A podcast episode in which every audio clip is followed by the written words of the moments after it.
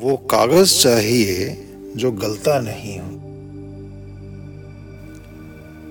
वो स्याही चाहिए जो पिघलती नहीं हो। एक जेब ऐसी हो जो दिखाई नहीं दे।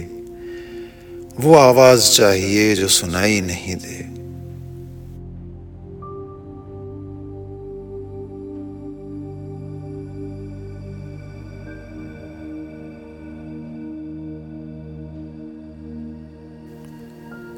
सोऊं जो कब्र में तो वो कागज़ रहेगा।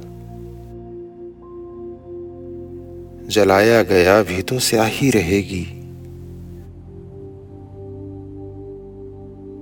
तलाशी हुई तो छुपा लूँगा सबसे, चीखूँगा तो भी खामोशी रहेगी।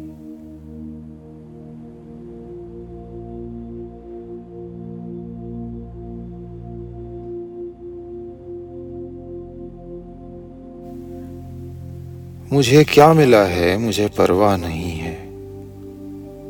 मुझे क्या मिलेगा, उम्मीदें नहीं हैं।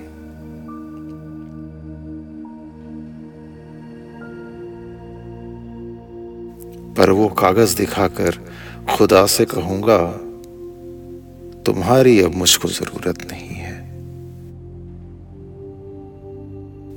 तुम्हारी अब मुझको ज़रूरत नहीं है।